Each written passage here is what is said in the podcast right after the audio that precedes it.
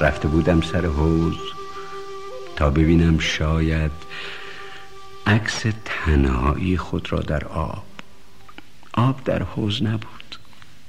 ماهیان می‌گفتند هیچ تقصیر درختان نیست. ظهر دم کرده تابستان بود.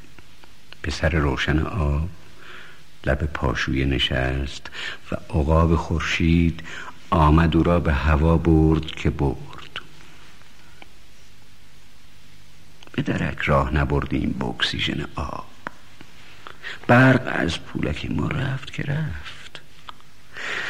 ولی آن نور درشت عکس آن میخک قرمز در آب که اگر باد میآمد دل او پشت چینه های تقافل می‌زد چشم ما بود.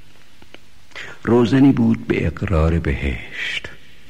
تو اگر در تپش باغ خدا را دیدی همت کن. و بگو ماهی ها حوزشان بیاب است. باد می‌رفت به سر وقت چنار من به سر وقت